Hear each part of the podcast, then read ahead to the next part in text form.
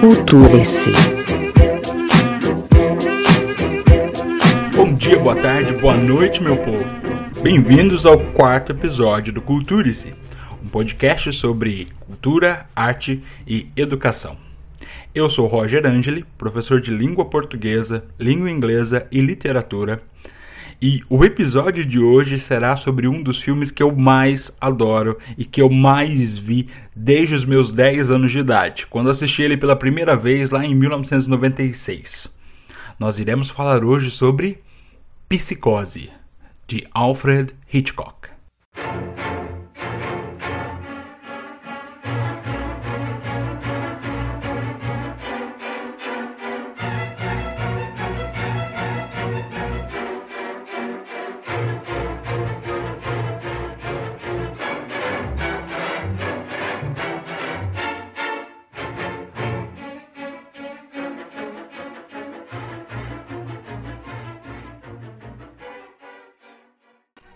Para começar, vamos falar um pouquinho sobre a ficha técnica desse filme, que é fantástico. Psicose, ou Psycho em inglês, foi lançado nos Estados Unidos em 1960. Começou a ser filmado em 1959. E no Brasil, ele teve seu lançamento em 1º de novembro de 1961. Foi dirigido então pelo mestre do suspense Alfred Hitchcock, com o brilhantismo de Janet Leigh, uma estrela que já era consagrada no cinema da época, que fazia o papel de Marion Crane, e também estão ali, enchendo os nossos olhos, o novato Anthony Perkins, que era uma pérola da Paramount, que atua ali como Norman Bates, aliás, uma escolha perfeita para esse papel icônico. John Gavin, que estava ali só para cumprir um contrato de estúdio, inclusive a atuação dele durante o filme, ele parece realmente um boneco colocado ali só para cumprir um papel. E Vera Miles. A Vera Miles era uma atriz que brilhava aos olhos de Hitchcock, que fez alguns filmes com ele e que voltou ali para fazer o seu papel de pseudo-coadjuvante. Logo mais à frente vocês vão entender o porquê desse pseudo. Good evening, ladies and gentlemen, and welcome to a new season of Alfred Hitchcock Presents. Para falar um pouquinho sobre o diretor. Alfred Hitchcock nasceu em 13 de agosto de 1899, ali na virada do século, no Reino Unido, em Lentonstone, e morreu no dia 29 de abril de 1980, em Los Angeles, Califórnia. Foi em 1979 que ele recebeu, 4 meses antes da sua morte, o título de Sir da Coroa Inglesa. Seus primeiros filmes foram no cinema mudo ainda. O primeiro, dirigido por ele, era o número 13, ou Number 13, de 1922. Depois ele co-dirigiu, ou finalizou pelo menos o filme, Always Tell Your Wife, de Hugh Crowe, de 1923. O primeiro filme mudo dirigido completamente por ele foi The Pleasure Garden, de 1925. Logo depois tem um filme perdido, que inclusive até hoje é procurado pela indústria cinematográfica britânica, chamado The Mountain Eagle. E o primeiro filme de grande sucesso, mudo de suspense, The Lodger, A Story of the London Fog, que no Brasil foi intitulado de Inquilino Sinistro, filme de 1927. Seus últimos filmes são Topázio, de 1969, Frenesi, de 1972, e Trama Macabra, de 1976. Alfred Hitchcock foi indicado 5 vezes ao Oscar. Em 1941, por Rebecca, A Mulher Inesquecível. Em 1945, por Um Barco e 9 Destinos. Aliás, esse filme é fantástico. O filme de 1946, como melhor diretor também, Quando Fala o Coração. Em 1955, por Janela Indiscreta, outro filme fantástico de Alfred Hitchcock. E em 1961, por esse filme, Psicose, do qual falarei hoje. Mas ele não ganhou nenhuma dessas estatuetas do Oscar.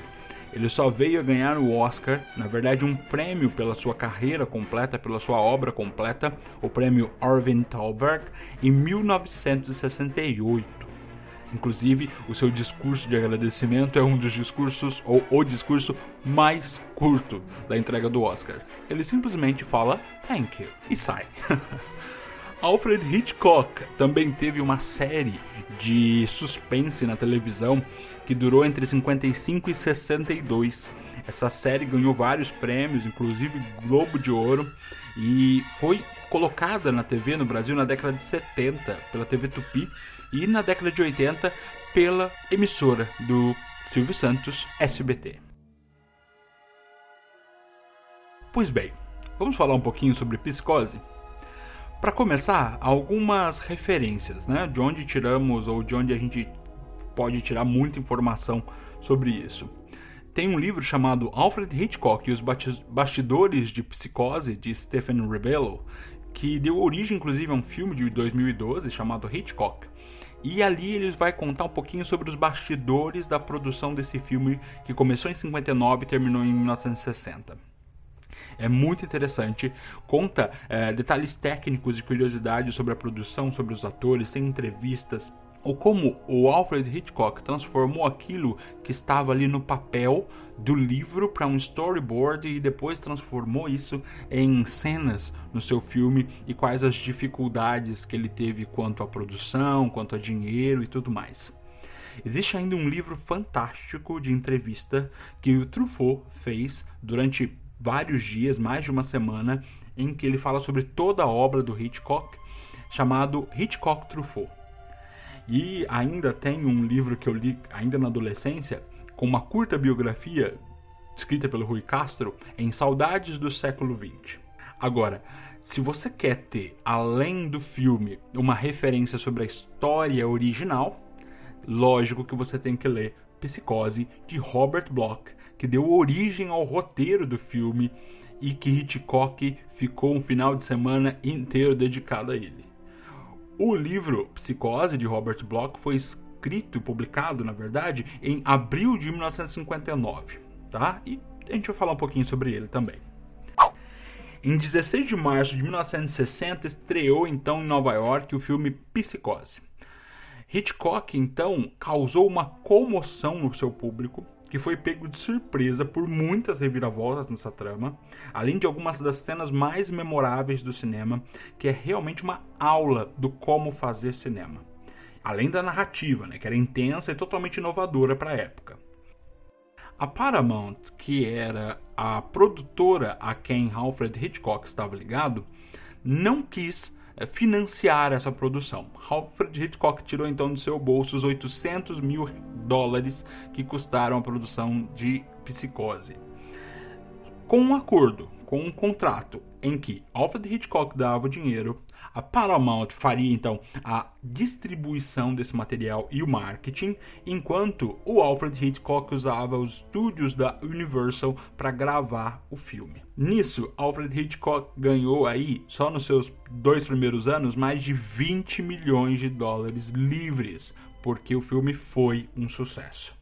Na década de 80, a Paramount então vendeu os direitos à Universal e o Hitchcock conseguiu colocar ali o seu nome no topo das maiores produções. Para falar um pouquinho sobre o filme, a gente precisa pensar sobre os desafios que Hitchcock teve. Primeiro, Alfred Hitchcock recebeu o livro do Robert Bloch de um agente, né? O agente do Robert Bloch entregou esse livro para o Hitchcock, que leu esse livro num final de semana e ficou extasiado com o que estava sendo contado ali e com o ritmo e a forma da narrativa. Ele decidiu então fazer a proposta à Paramount para a produção desse filme, porém foi negado em todas as instâncias até que ele teve que tirar dinheiro do próprio bolso, como eu disse. Quando ele então consegue esse contrato e coloca adiante a sua produção, a primeira coisa que ele toma a decisão é retirar todos os livros de Robert Bloch das bancas, das livrarias, e fazer com que as pessoas passassem a desconhecer qual era a história.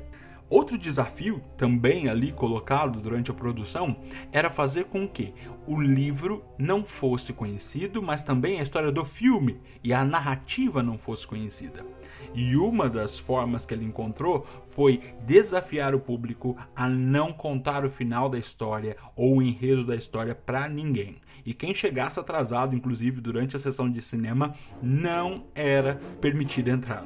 Isso era uma ação de marketing que para a época era inovadora e até contrariava um pouco do acesso ao público, mas isso serviu para criar um suspense e um mistério na trama que alavancou o número de pessoas que iam para a fila para conseguir seu ingresso. Outra coisa importante são as afrontas que Alfred Hitchcock faz à indústria cinematográfica. Além de tirar dinheiro do próprio bolso para poder bancar a produção, nós temos aí uma outra circunstância bem interessante. Na época existia um código chamado Código Hays, que ditava as regras de como os filmes poderiam ser feitos. Então algumas coisas que não eram permitidas ou que eram regradas ou como aparecer na tela, Hitchcock começa então a fazer ali uma afronta a esse código. Primeira afronta, um homem e uma mulher na cama.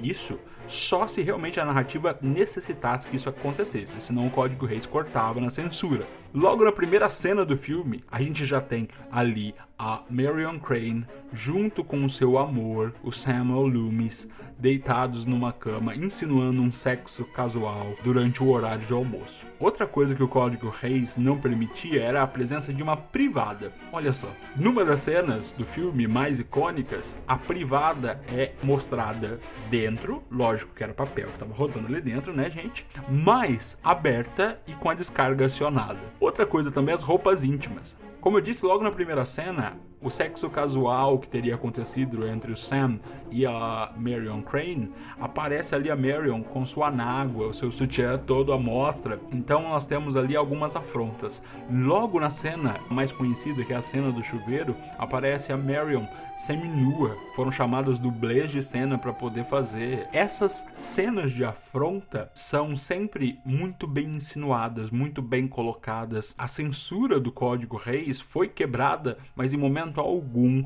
os censores conseguiram cortar essas cenas porque o Alfred Hitchcock sempre jogava ali, não, mas eu modifiquei, não, tá tudo mudadinho, olha lá, presta atenção. O jogo ali da afronta do Alfred Hitchcock foi grande. Inclusive isso acabou prejudicando as críticas, né, que colocaram o filme como um filme B, né, como um filme que não merecia toda a atenção que estava sendo dada. Pois bem, vamos passar pra trama. A personagem principal do filme é Marion Crane. No livro, o nome é Mary Crane, mas como, né, o Alfred Hitchcock não era bobo nem nada, foi procurar na lista telefônica junto com a sua produção e viu que tinham várias Mary Cranes na lista telefônica e isso seria um problema. Ele resolveu então adaptar, mudou o nome para Marion Crane.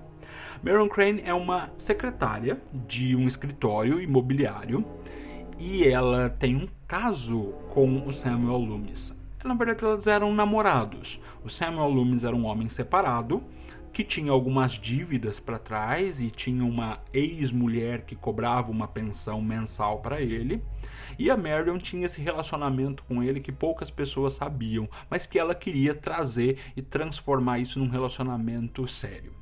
Nas primeiras cenas do filme, a gente tem essa discussão entre os dois sobre a necessidade ou as necessidades que o Samuel Loomis tem de quitar as suas dívidas e de acabar com seus problemas antes de ter um relacionamento sério com a Marion Crane. Logo nas cenas iniciais, a gente vê ela chegando ao escritório. Inclusive, aí tem uma curiosidade. A filha do Alfred Hitchcock faz o personagem de colega da Marion Crane no escritório. E as duas estão discutindo ali sobre dores de cabeça, sobre remédios e sobre casar ou não casar. Até que entra um cliente desse escritório imobiliário junto com o chefe da Marion Crane.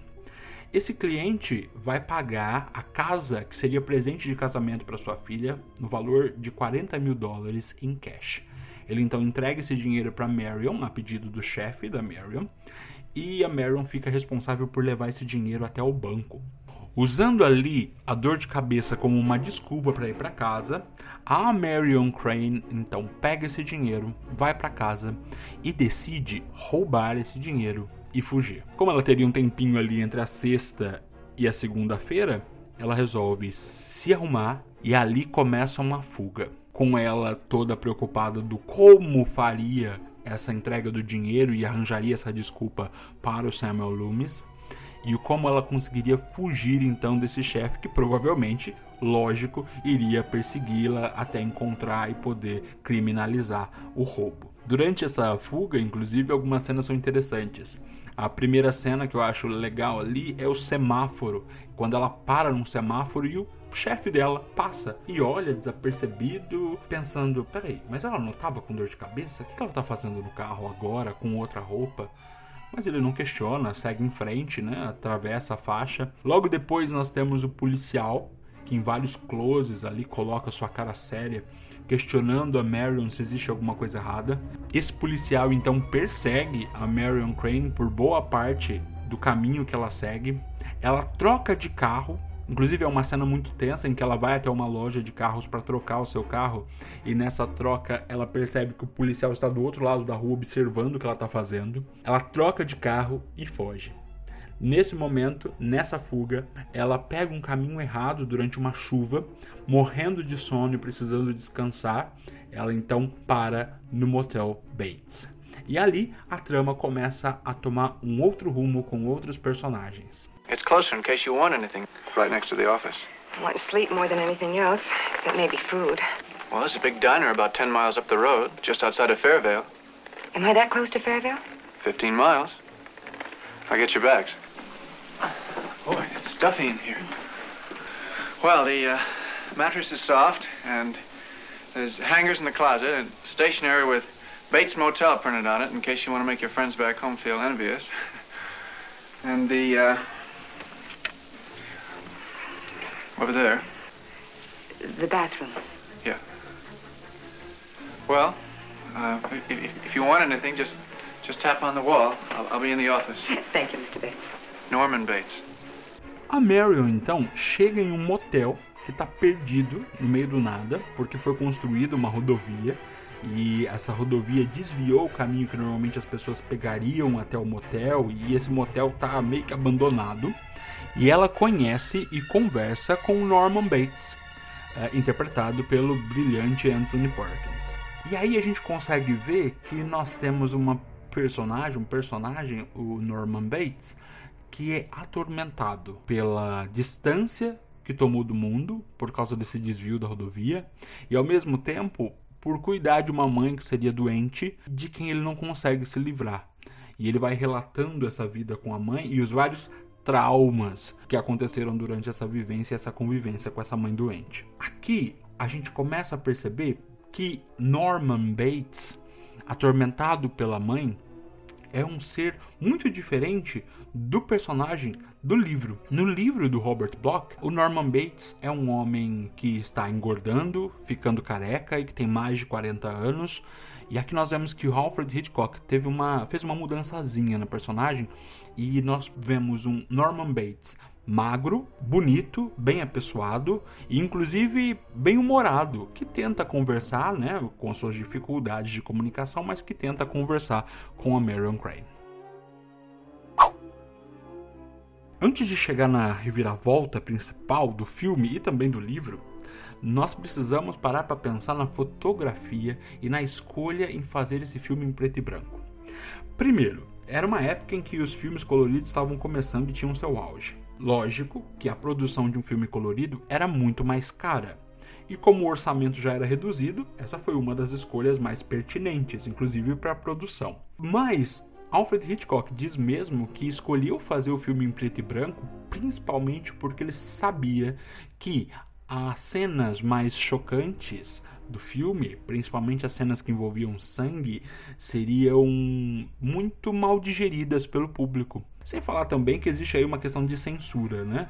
Porque um filme colorido com sangue espirrando ou sangue jorrando não seria lá muito bem aceito na censura em alguns países, inclusive pelo Código Hays. Outra característica importante era que Alfred Hitchcock era fã do cinema francês e tinha um filme, que eu também adoro por sinal, chamado Les Diaboliques, As Diabólicas, que era tudo gravado em preto e branco, e ele tinha essa fissura. Anthony Perkins, numa das entrevistas, diz que ele tinha sonho de fazer um filme tão parecido quanto Les Diaboliques. Aqui, a escolha do preto e branco é incrivelmente necessária.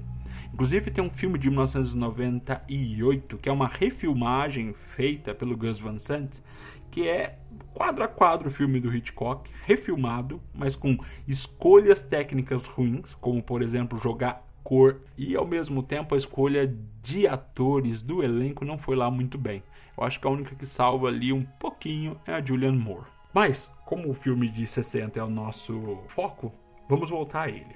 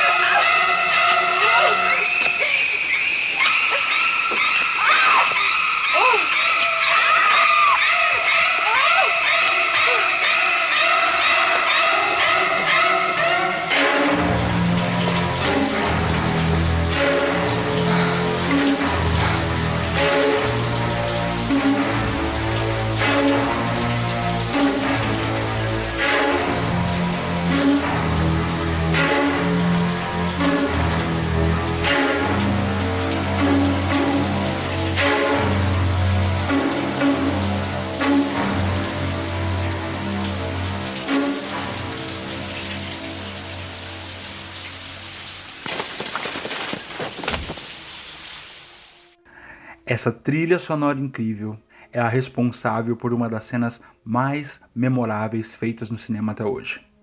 Foram 70 cortes de câmera, 70 mudanças de plano, mais de uma semana para ser gravada, inúmeros percalços para gravar essa cena quanto à censura, já que a protagonista aparece nua ou pelo menos numa ideia de nudez. E além de tudo, aqui toda a trama da mulher protagonista, que seria uma ladra arrependida, que estava indo em contra o amante e agora pensou em voltar, retroceder, cai por terra. E nós, enquanto espectadores, mesmo quem não assistiu o filme, quando assiste a cena se questiona: o que será da trama? Por quê? Até agora nós estávamos seguindo essa protagonista. E de repente nós vemos que a protagonista não existe mais.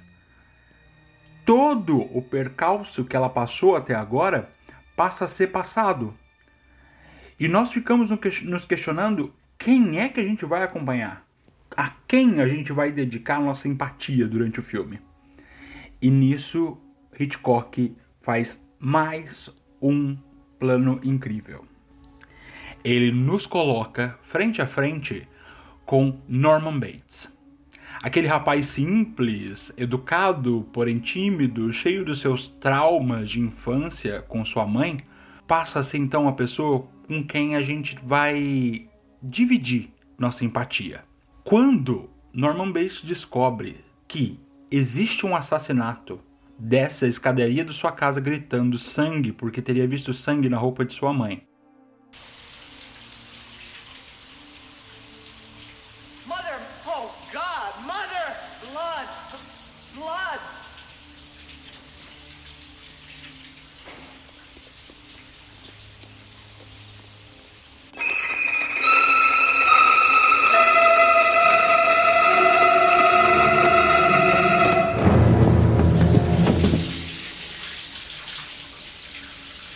e encontra o corpo, a aflição contida na expressão do Norman Bates, brilhantemente interpretado por Anthony Perkins, é incrível.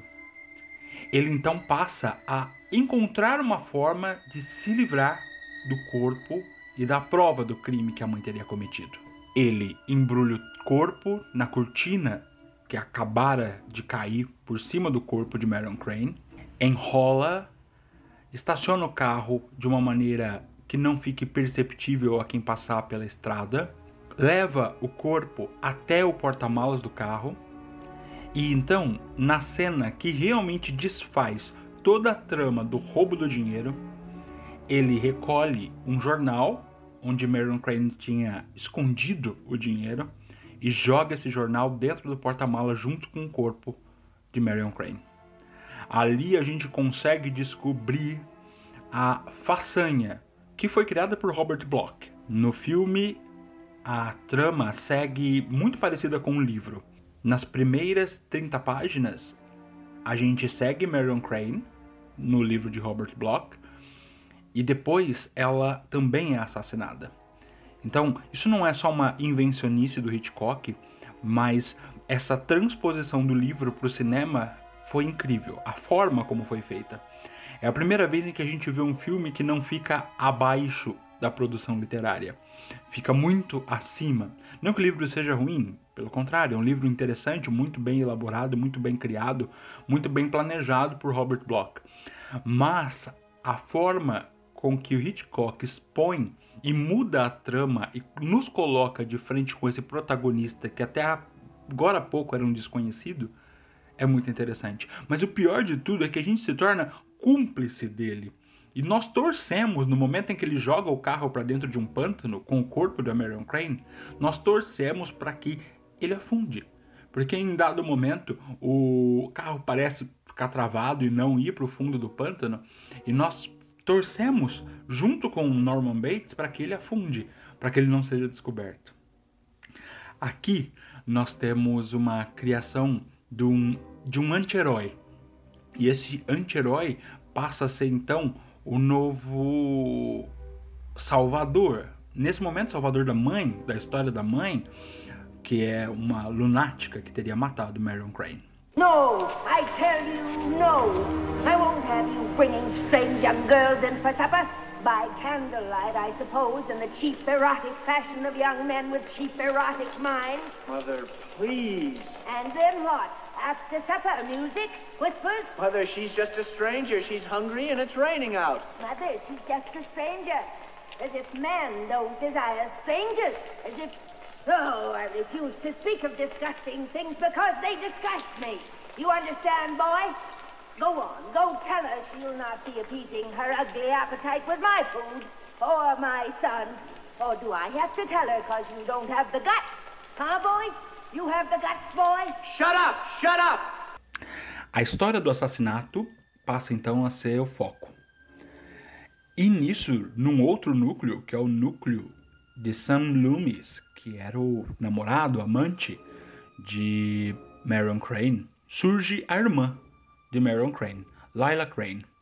Lila vai ao encontro de Sam Loomis para questionar, já que teria passado todo um final de semana e o chefe teria descoberto o roubo de Marion Crane pelo seu sumiço e o dinheiro que não estava no banco.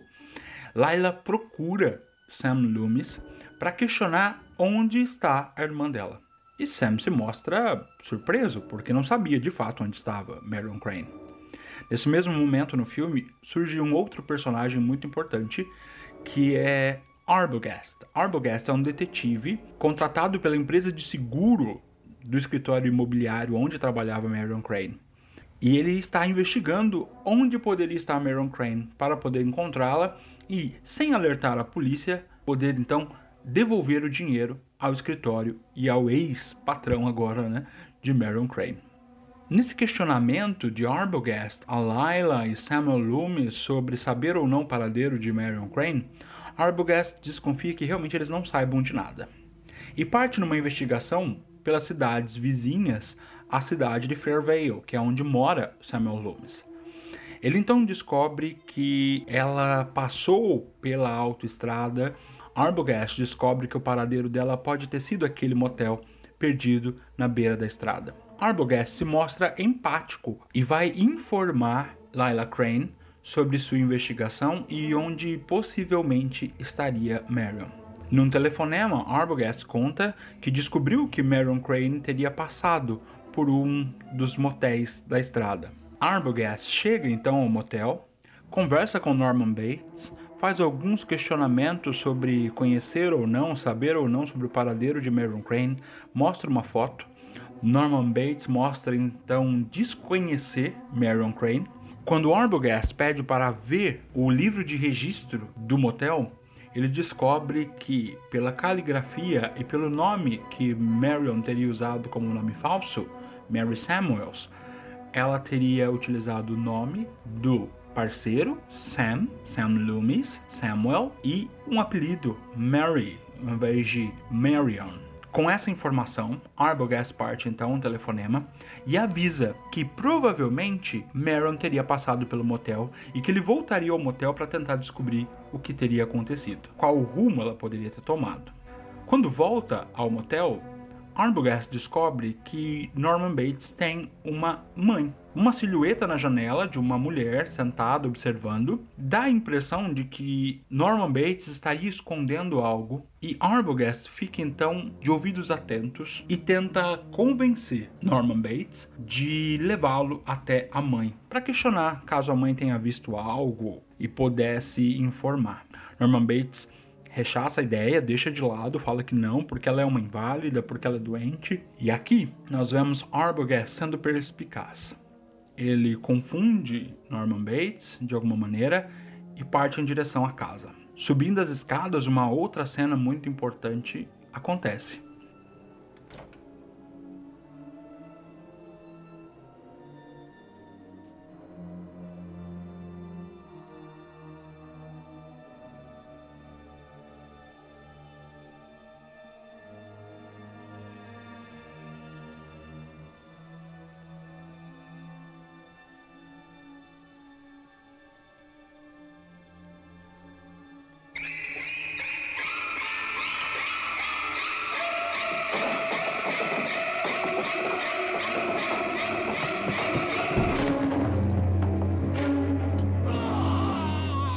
De novo, nós somos surpreendidos quando nós achamos que vamos descobrir toda a trama por causa do detetive. Essa trama é quebrada novamente e o detetive é atacado por essa mulher que sai do quarto com a faca em punho e o apunhala e o derruba da escada. Mais uma vez, uma reviravolta e nós não sabemos exatamente o que está acontecendo. E vemos então que Hitchcock dá início a uma era de ouro do cinema, que são os filmes de slasher, os filmes onde assassinos ou assassinatos em série acontecem e nós temos um assassino que usa uma arma branca, normalmente uma faca, um facão, e que vai dar vazão a filmes de terror dos anos 70 e 80 depois, como Halloween, como Sexta-feira 13 e depois Freddy Krueger com A Hora do Pesadelo e tudo mais. Lila e Sam estão esperando. Como não recebem nenhuma notícia a partir daí, nenhum telefonema, Lila desconfia e pede para que Samuel procure o xerife da cidade, pergunte, saiba o que pode ter acontecido e qual é a história por trás do motel e de Norman Bates. Nesse momento, quando chegam à casa do xerife e são recebidos pela mulher e por ele, começam a questionar sobre Norman Bates, contam a história de Marion e do roubo. Por isso estariam investigando e correndo atrás dela, sem a polícia. Quando falam sobre a mãe de Norman Bates, o xerife dá uma deixa importante. A mãe de Norman Bates teria morrido já há 10 anos. Então seria quase impossível Norman Bates estar com sua mãe lá. Mas daí a mulher do xerife faz um questionamento importante. Quem teria sido enterrado então no lugar de Norma Bates, a mãe de Norman Bates? Desconfiados disso tudo, voltam até a loja, Lila e Samuel Loomis, e aguardam, mas impacientes como estão, principalmente Lila, que aqui é até muito interessante a gente parar para pensar e perceber que no livro, Samuel Loomis, que é o namorado da Marion Crane, ou da Mary Crane no livro, ele é um personagem muito forte, muito vigoroso, e é ele que tem todas as iniciativas de correr atrás, de procurar, de investigar. E no filme ele é só mais um boneco, né, levado pelas ânsias das mulheres do filme. E isso não é porque o Hitchcock fosse a pessoa mais feminista ou empoderadora de mulheres, não. Pelo contrário, inclusive ele era muito machista em muitos planos e muitas histórias da vida dele. Na verdade, ele tinha um problema com o John Gavin. O John Gavin era um ator que foi empurrado goela abaixo porque tinha um contrato com a Paramount e precisava gravar mais um filme. Hitchcock, apesar de não gostar do ator, teve que colocá-lo no filme, mas já pediu para o roteirista Joseph Stefano para que o papel de Samuel Loomis, que seria interpretado por John Gavin, fosse um papel desinteressante mesmo. E isso surge como uma provocação ao ator.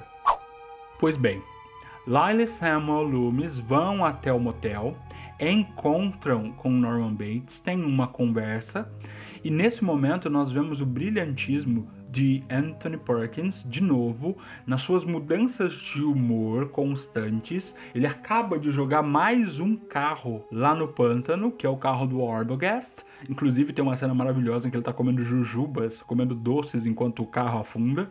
E nós vamos encontrar aqui de novo Samuel Loomis sem muita ideia, sem muita iniciativa, enquanto Lila toma partido e resolve então dar prosseguimento à investigação. Eles resolvem ficar no motel como se fossem um casal e enganar Norman Bates para que Lila pudesse então ir investigar na casa. Se estabelecem como se fossem um casal no quarto do motel e resolvem então distrair Norman Bates para que Lila possa ir até a casa e questionar a mulher, a mãe de Norman. Vão então até o escritório, enquanto Samuel Loomis distrai Norman Bates, Lila sobe até a casa, encontra a porta da casa aberta, sobe até o quarto e nesse momento a tensão se faz extrema. A fotografia com os lances das escadas, a entrada do quarto que nós até agora desconhecíamos, em que Lila entra, observa para uma cama que tem um formato de um corpo no colchão, como se há muito tempo aquele peso estivesse no mesmo lugar. Aquele guarda-roupa repleto de roupas, de perucas, toda a mobília, os porta-joias, todos os detalhes possíveis para aquele quarto feminino é mostrado por Hitchcock na visão de Lila, que se surpreende com o que está vendo, apesar de ver tudo vazio. Ela parte então para um outro cômodo e ali nós começamos a ter alguns questionamentos importantes. Esse cômodo seria um outro quarto em que existem brinquedos de criança e nós temos também ali uma vitrolinha com um disco e ela abre um livro. E nesse livro a gente não consegue ter noção do que tem dentro, mas ela se surpreende e se assusta com o que vê no livro. E a gente começa a se questionar de quem é esse quarto, se só existem Norman Bates e a mãe na casa. Lila então desce as escadarias. Nesse momento no escritório, Norman bate na cabeça de Samuel Loomis, que cai, e Norman Bates corre até a casa para impedir Lila de encontrar a mãe. Chegando até a casa, Norman sobe até o quarto da mãe para ver se Lila está lá, enquanto Lila desce as escadarias do porão onde ela tentou se esconder. Nós então vemos Lila entrar pelo porão, encontrar uma cadeira de balanço onde está ali a silhueta da mulher. Norma Bates está sentada. Ela chama pelo nome, Senhora Bates, espera uma resposta e nada.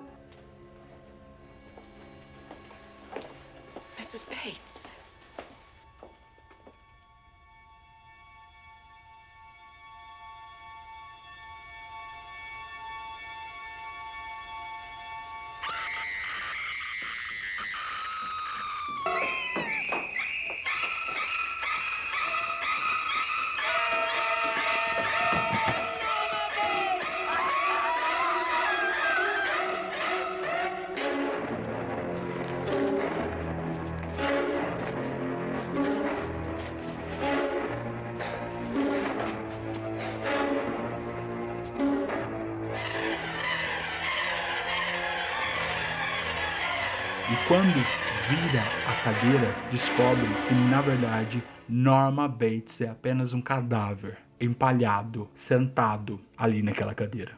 E esse cadáver, esse boneco que foi colocado na cadeira, era arrastado por todos os funcionários e chamado de mamãe, por todos os funcionários da produção da época. Isso está no livro do Rui Castro, que conta que essa boneca, que foi toda preparada, toda montada para parecer de fato um cadáver, foi estudado como ficaria o corpo de uma pessoa que teria sido tirado da cova e colocado, empalhado numa cadeira, numa cama, qual estado que ficariam os ossos, a pele.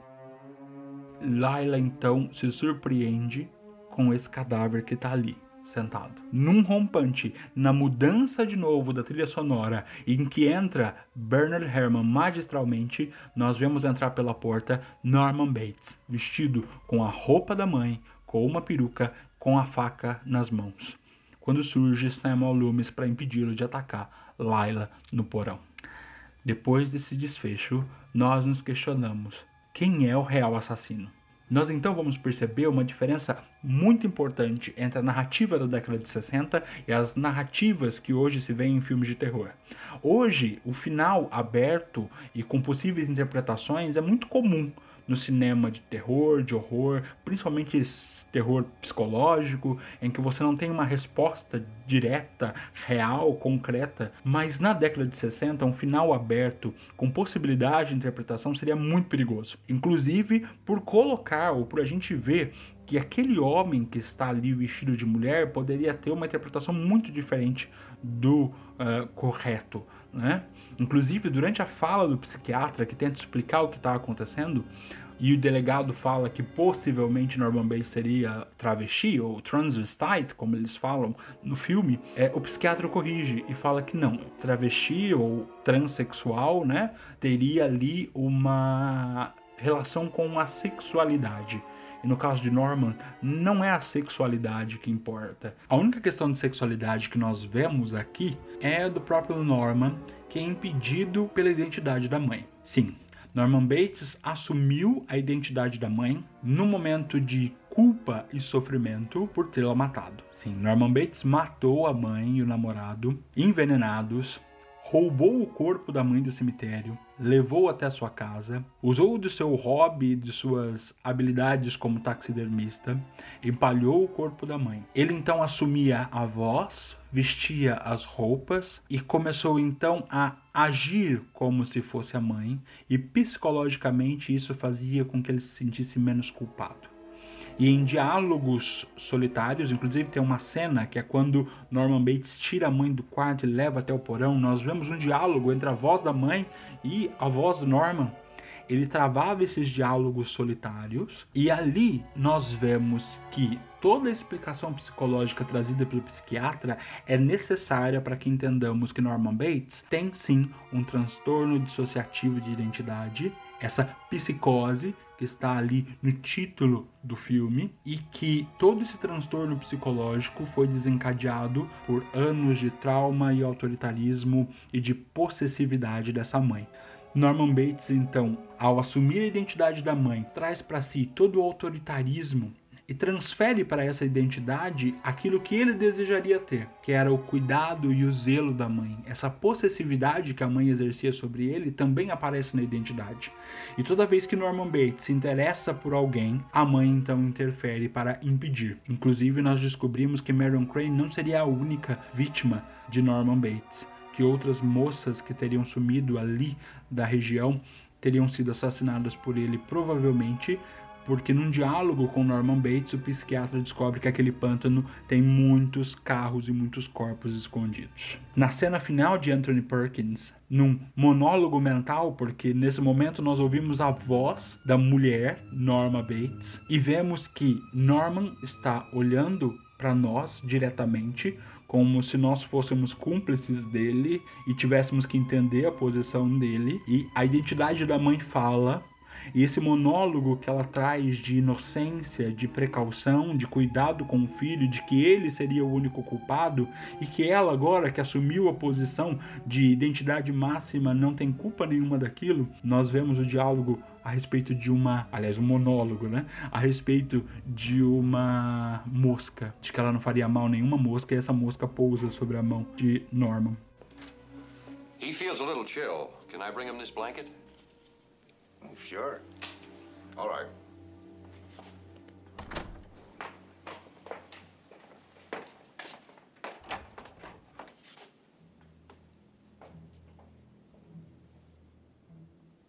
Thank you.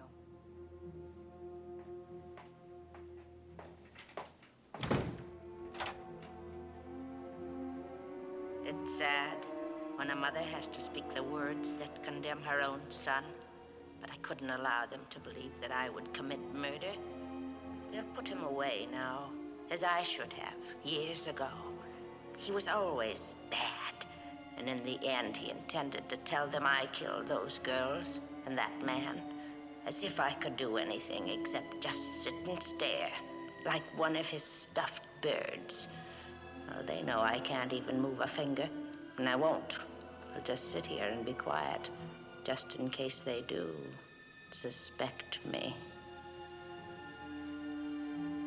They're probably watching me. Well, let them. Let them see what kind of a person I am. I'm not even gonna swat that fly. I hope they are watching. They'll see. They'll see and they'll know. And they'll say, why, she wouldn't even harm a fly.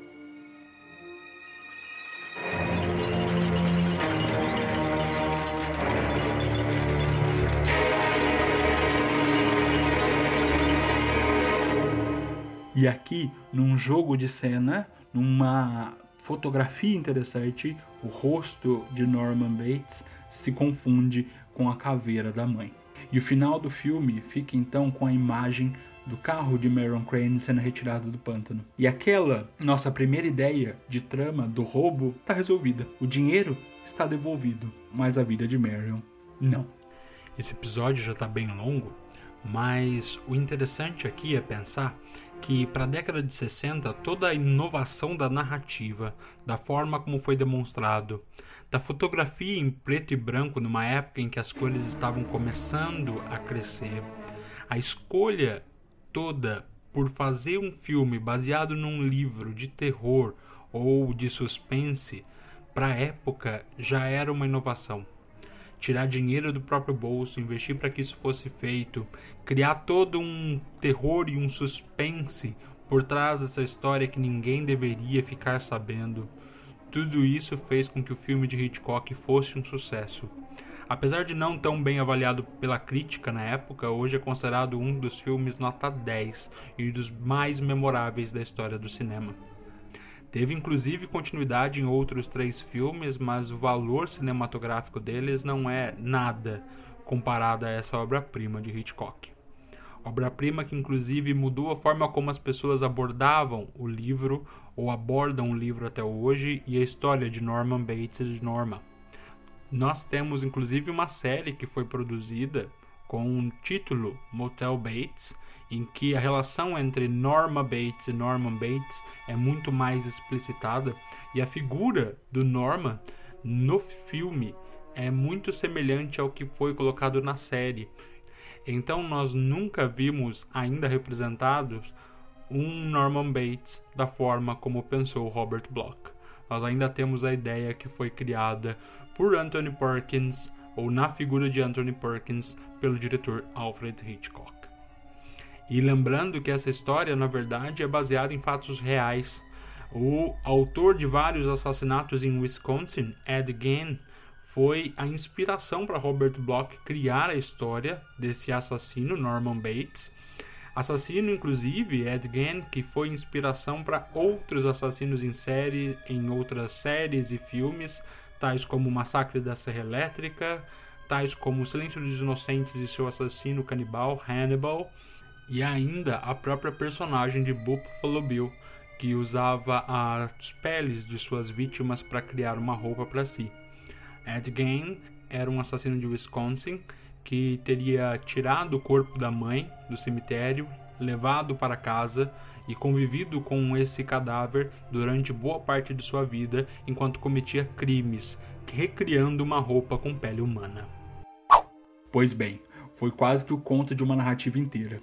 Mas nós não podemos tirar os méritos de algumas pessoas desse filme também. Bernard Herrmann com a trilha sonora, em que ele se impôs mesmo diante de Hitchcock, para que muitas das cenas que Hitchcock queria silêncio, como a cena do chuveiro, que é icônica, e ele diz que não, essa cena precisa de uma trilha sonora, ela precisa de uma marcação, são momentos importantes do filme, e a trilha sonora de perseguição, que é quase contínua, e que vocês inclusive escutaram aqui ao fundo do podcast, essa trilha sonora é importantíssima e marcante para o cinema. É uma das trilhas mais conhecidas, mesmo de quem não assistiu o filme. Outra pessoa importante, e que foi importante inclusive para passar do storyboard, do papel, para as telas de cinema muitas coisas, é Saul Bass. Saul Bass era responsável pelos títulos, ele era um designer que criava os títulos dos filmes de Hitchcock. Muito famoso na época, um dos melhores, e que também ajudou a trabalhar com o design de produção e com o design das cenas. Inclusive a cena do chuveiro foi muito bem elaborada por ele em storyboard e depois passada para as telas por Hitchcock magistralmente. E não podemos tirar o mérito de Alma. Alma, mulher do Hitchcock, é responsável pela edição do filme. Muitos fotogramas, muitas das películas feitas por Hitchcock tinham que passar pelo crivo de Alma para que ela visse se estava tudo certo, se tinha algum erro de continuidade, erro de gravação, fazer os cortes e a edição. Só seriam então colocados no cinema depois que Alma desse seu aval.